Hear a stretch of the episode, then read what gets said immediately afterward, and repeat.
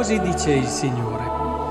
Non consiste forse il digiuno che voglio nel dividere il pane con l'affamato, nell'introdurre in casa i miseri, senza tetto, nel vestire uno che vedi nudo, senza trascurare i tuoi parenti. E potrei continuare con questa lettura di Isaia, ma visto che è così particolare e bella, ho pensato di chiamare qui a commentarla una persona particolarmente bella e in grado di poterla commentare. E questa persona è Madre Teresa di Calcutta. Voi non la vedete, ma c'è. E, ed è qui per aiutarci a capire, a comprendere un po' meglio questa lettura. Madre, sì, dovrei dire Santa Teresa, ma tutti siamo abituati a dire madre. Lei ci direbbe, per commentare questo brano, quante dita abbiamo nella mano? Cinque. Dice, bastano cinque dita a sintetizzare il messaggio fondamentale del Vangelo e potremmo dire il messaggio fondamentale di Isaia oggi. Ve le ricordate che cosa ha detto? Lo avete fatto a me. Cinque. Dice, questa lo avete fatto a me, si capisce tutto il Vangelo. E, e comprendiamo anche meglio quello che è il senso di queste parole. Non consiste forse il digiuno che voglio nel dividere il pane con l'affamato, nell'introdurre in casa i miseri senza tetto, nel vestire uno che vedi nudo? Però bisogna che facciamo un passo avanti e allora Madre Teresa ci aiuta a farlo. Sapete che un giorno andò a trovarla un benestante olandese che era disposto a dargli una grossissima somma di denaro. E mm, Madre Teresa lo guardò e disse io i tuoi soldi non li voglio. Ma come, Madre Teresa? Io ne ho, ho una casa molto bella, lussuosa, un'automobile eh, sportiva molto, molto costosa e ho de- delle possibilità grandi, quindi ti offro volentieri per l'opera che stai facendo tanti soldi. No. Allora questo era un po' perplesso e ha cominciato a dire ma devo forse rinunciare alla mia casa? Ma ha detto no. Ma allora devo rinunciare alla mia automobile? No.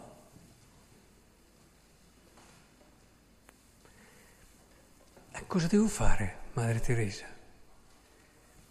Tu devi tornare a casa, andare a trovare e a cercare quelle persone più sole e nella necessità dove vivi tu e passarci un po' di tempo, stare con loro, vivere insieme a loro e qualche volta magari chiamarle nella tua casa lussuosa far godere anche a loro un po' di cosa vuol dire anche essere accolti in una casa calda, in una casa ospitale, oppure fargli fare un bel giro nella tua automobile.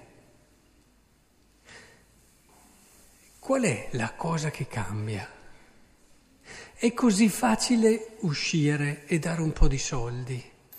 Molto più difficile è capire che quelle persone mi riguardano e che comportano un mettersi in gioco come persona, come equilibri e come famiglia.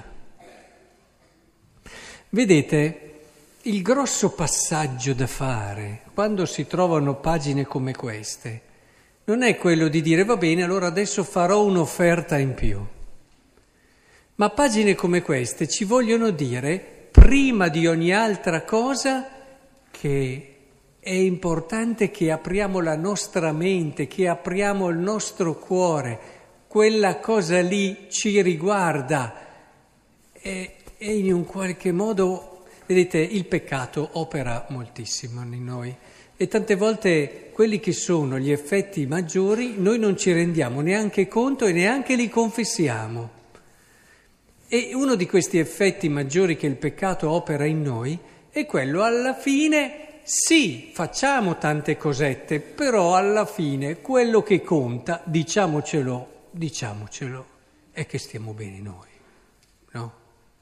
Che alla fine, nella mia famiglia, nelle mie cose, tutto giri bene. E questo chi è che lo confessa? Pochi, eh? E non va bene, non va bene prima di tutto perché è contro te stesso. Tu stai rinunciando alla parte più bella della vita, che la si vive solo nel momento in cui tu apri, apri certe porte, se le lasciamo chiuse, non scopriremo mai la bellezza di tante cose che ci sono in noi.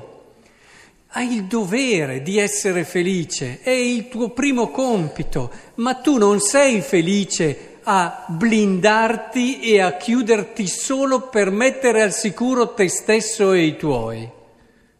No, quella non ha niente a che vedere con la felicità, quella vera. Niente, tantomeno con la pace. Ma è proprio entrando in una prospettiva di apertura del cuore che tu vedi la tua umanità fiorire e ti accorgi che hai delle potenzialità, delle possibilità di vita ancora più belle, perché la gioia di poter condividere è una gioia unica. Fra poco noi faremo la comunione, prenderemo del pane. Questo pane è il corpo e il sangue di Cristo e noi lo mangeremo e diventerà noi. Come fai a non capire che dietro a questo gesto c'è quell'invito a sentire tue le cose. Ogni volta che facciamo la comunione, gli altri, i fratelli, oltre a Cristo, se la facciamo bene, diventano noi. Carne della nostra carne, sangue del nostro sangue. Se la vogliamo vivere bene, la comunione è così. È lì che ci accorgiamo come il pane, il nutrimento ci fa fiorire, che fiorisce anche la nostra vita. E questa, vedete, è la prima gamba, perché ho parlato di cinque dita, ma adesso vi parlo di due gambe con le quali possiamo entrare in modo pieno nell'esistenza e soprattutto vivere il Vangelo. Questa è la prima gamba, perché poi Madre Teresa continua e dice a questo uomo benestante olandese, dopo che gli ha detto tu tiri in casa, eccetera. Poi dopo gli dice, eh, perché vedi, quello che puoi fare tu, io non lo posso fare. Quello che posso fare io, tu non lo puoi fare. E io potrei dirvi, quello che potete fare voi, io non lo posso fare. Quello che posso fare io, voi non lo potete fare. Però se ci mettiamo insieme, potremo fare qualcosa di bello per Dio. Il grosso problema, l'altro grosso effetto del peccato, primo l'abbiamo detto, il secondo è quello di dividerci, di non farci capire la forza straordinaria che c'è nel mettersi insieme. Perché vedete, se io vi dico eh beh, c'è da aiutare questi, l'affamati, e uno comincia a dire, eh, mamma mia, problemi della fame del mondo, ma chi è? Io posso col mio stipendio, ho la mia famiglia da mantenere, ho tante situazioni, è un problema troppo grande e allora è così facile dire non mi riguarda. O perlomeno sì, mi dispiace, però siamo realisti. È così facile? E io vi dico, è anche vero, se voi vi mettete lì da soli a voler risolvere il problema della fame nel mondo, beh provateci, ma ve lo dico subito, non ci riuscite mica. E senza andare a finire nel mondo, eh? fermiamoci ai problemi che ci possono essere qui nel nostro paese, perché il mondo comincia da qui. Se vogliamo cominciare a risolvere i problemi che ci sono qui, e lo vogliamo fare da soli, beh avete già perso. Ma se proviamo a farlo insieme, la possibilità di vittoria è altissima. Quello che come comunità possiamo fare è proprio quello di vivere in pieno la comunione. È il cuore altro cuore del messaggio del Vangelo. Non serve venire a messa con fedeltà, fare tante altre cose, cosa buona, intendiamoci, però non è solo a quello che ci chiama il Vangelo, a fare una assolvere un precetto, mettersi in tranquilli la coscienza, fare qualche oretta di volontariato perché ce n'è bisogno, ma vi rendete conto che perdiamo la parte più bella, che è il vivere insieme, che è il vivere insieme e unito a quello che dicevamo prima, farci carico gli uni degli altri per poi costruire qualcosa insieme, darci degli obiettivi e davvero realizzare il Vangelo, che non diventa più un'utopia, non diventa più un qualcosa di impossibile, ma quando si è insieme anche l'impossibile diventa possibile. Quando si è insieme, quando non si è insieme anche ciò che è facile non ci riusciamo a farlo, c'è poco da fare. E, e questo credo che sia un punto essenziale che dobbiamo comprendere bene perché è la cosa più difficile, trovare chi ti fa questa cosa, chi ti fa quell'altro servizio, chi ti fa questa offerta, chi ti fa quell'altra cosa. Tutto sommato non è poi così difficile, magari su alcune cose fai più fatica di altre, ma, ma è far, far andare d'accordo le persone e soprattutto farle vivere insieme, fargli capire che la loro fede li porta ad una vita comunitaria che non è un optional, fa parte della dimensione essenziale del cristianesimo, essere un popolo, un popolo unito, un popolo che vive come famiglia la fede. E questa è l'altra gamba. Eh? Farsi carico, fare entrare la prima gamba uscire da quell'idea del il mio microcosmo, il mio mondo ed è tutto lì e poi fare l'altro passaggio che è quello del camminare insieme, camminare insieme. Queste sono le due gambe con le quali possiamo davvero fare qualcosa di grande e io ci credo, sapete che possiamo fare qualcosa di grande. Possiamo fare qualcosa di grande in questa giornata della vita, eh, dove ricordiamo il nostro patrono Sant'Agata, martire.